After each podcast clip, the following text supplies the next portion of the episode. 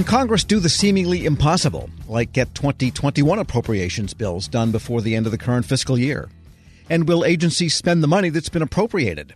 And how will industry deal with the end of budget growth for the Defense Department? Those are some of the questions contractors are asking now that fiscal 2020 is finally underway.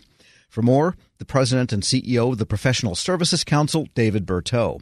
And David, the budget request, let's start there, for 2021 is due in just a few weeks. And then what? That's right, Tom. It is true that we only right before Christmas got a final FY20 appropriations, full-year appropriations across the federal government in two bills. Yet we're almost ready for the president's budget to be sent to Congress for fiscal year 21.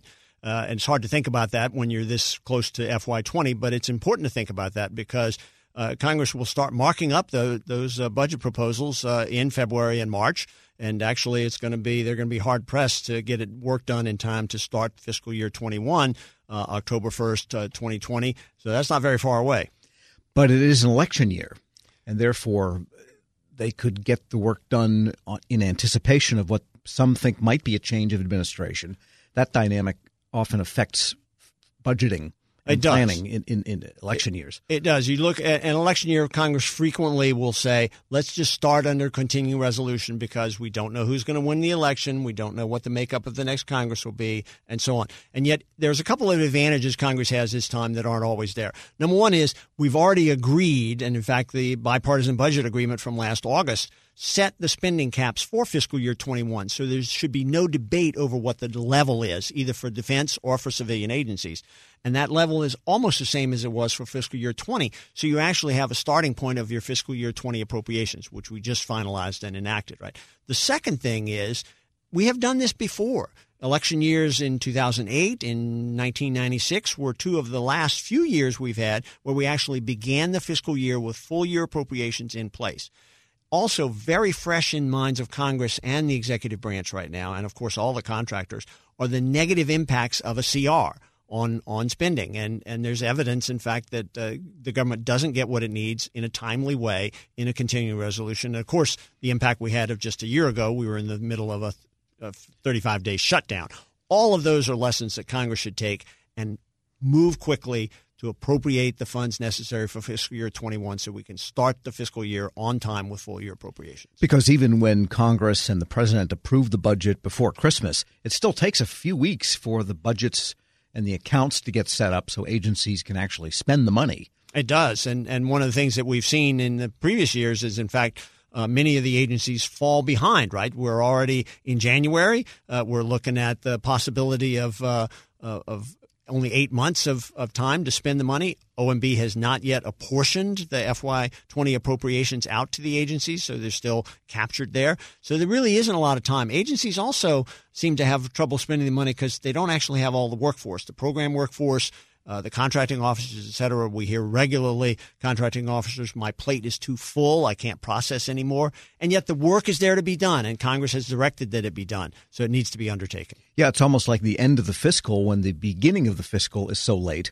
and people do rush to try to get things done, then the contracting officers have that backlog, I guess. It's a backlog, and it takes a long time to get that backlog out of the way. We're convinced at PSC that billions of dollars of appropriated funds have expired unobligated, even though it's hard to get the data out of the federal government. And this is a shame when that work is there to be done. We're speaking with David Berteau, president and CEO of the Professional Services Council. And what about that Defense Department? Because, as you say, the caps are set, and there's been some serious growth in the past few years in defense spending, including the OCO. There has been. FY18 and 19 and 20 all had $80 to $90 billion increases in defense over the prior years. That increase slows down and actually reverses itself a little bit for fiscal year 21. This is a little noticed fact of the bipartisan budget agreement for last year. For DOD, when inflation is taken into account, it's actually a cut of about $10 billion over what DOD was expecting to have in FY21. So inside the Pentagon now, they're finalizing the budget proposal that takes that $10 billion out. In fact, it may take more than that out because they have new priorities they want to spend that money on. As you move forward into that, what this means is, I think, an opportunity for Defense Department and perhaps a responsibility of the department to look to contractors to provide ways to provide better readiness, better sustainment at lower cost in less time and actually bring more access to technology and innovation, as well as access to the critical workforce that the government needs to have. They should really be looking to contractors to do more of that, not less. But you're not looking for the return of the A-76 process anytime soon. Well, I think that's the wrong way to go about it, actually, because what that does is codify old ways of doing business rather than saying what's the new processes and technology that you can incorporate that actually produces better results at lower cost. Inherent in that idea, though, is the government has to define what results it wants, not just by input of labor hours and labor categories, but actually define results and issue contracts that get you those results in performance. Yeah, that's really the question. Do you sense in dealing with agencies, do your members sense that there are strategies and programs and outcomes that are desired now that they have the money and they're going to go ahead with fiscal 2020? Is the vision there to actually do something with the trillions that the government will spend that it doesn't have? We see signs of that in agencies. In the Defense Department, for instance, there are assistant secretaries in the military departments who are really beginning to focus on results for readiness and sustainment, and that's a very positive sign.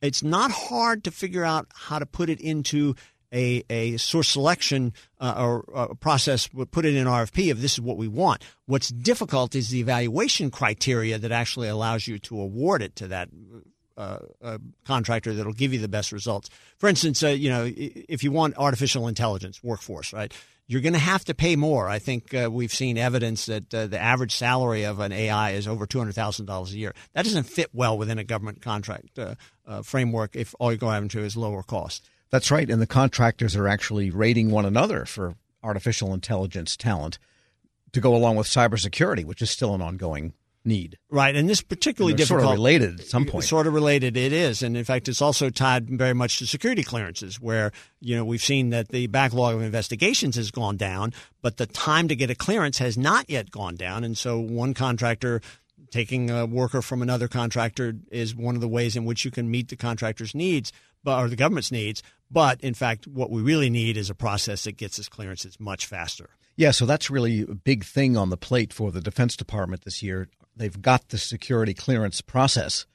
Now they have to make good on this promise to do it in some fashion with continuous monitoring of people and so on to be able to get those backlogs down and speed up the whole process. They're nowhere near that yet, really. Yeah, there's been a lot of articulation of the goals and the description of what they think the right process is going to be. It's too early to tell how well that's working, or rather, we don't have the data that shows how well that's working. Plus, the government is getting ready to implement the new Trusted Workforce 2.0 version of that. They're awaiting the president's memorandum to be signed and issued. The deadline for implementing this is October, so each day that the memo is delayed is one day less to get the work done. A lot of uncertainty, a lot of challenges facing DOD.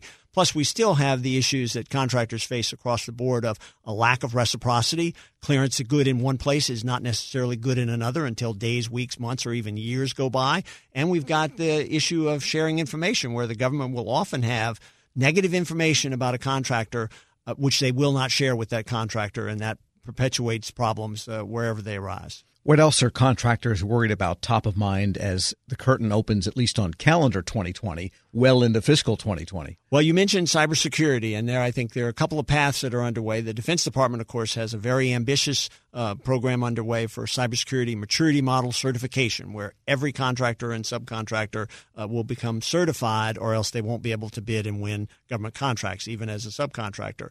That has its own challenges as we implement this year. But on the civilian agency side, it's an even bigger challenge, and it's one that's not being talked about very much. Civilian agencies have no common standards. DOD is moving towards a common set of standards of what kind of cybersecurity a contractor should have. The civilian agencies have no common standards. They don't even have common contract language or common requirements or processes. And yet the challenges are just as great in the civilian agencies for cybersecurity threats and vulnerabilities as they are in the Defense Department. David Berteau is president and CEO of the Professional Services Council. Thanks so much. We're going to follow all of these things closely, and you'll be part of the ongoing commentary team as we go ahead into 2020. We look forward to it, Tom. It's going to be a great year. We'll post this interview at federalnewsnetwork.com/Federal Drive. Subscribe to the Federal Drive at Apple Podcasts or Podcast One. Grab a 30-day free trial of Live by Live Plus, and you'll get unlimited skips, commercial-free music, and all of the podcasts and live streaming events you can handle. Visit livexlive.com/podcast1 to learn more and start your free trial.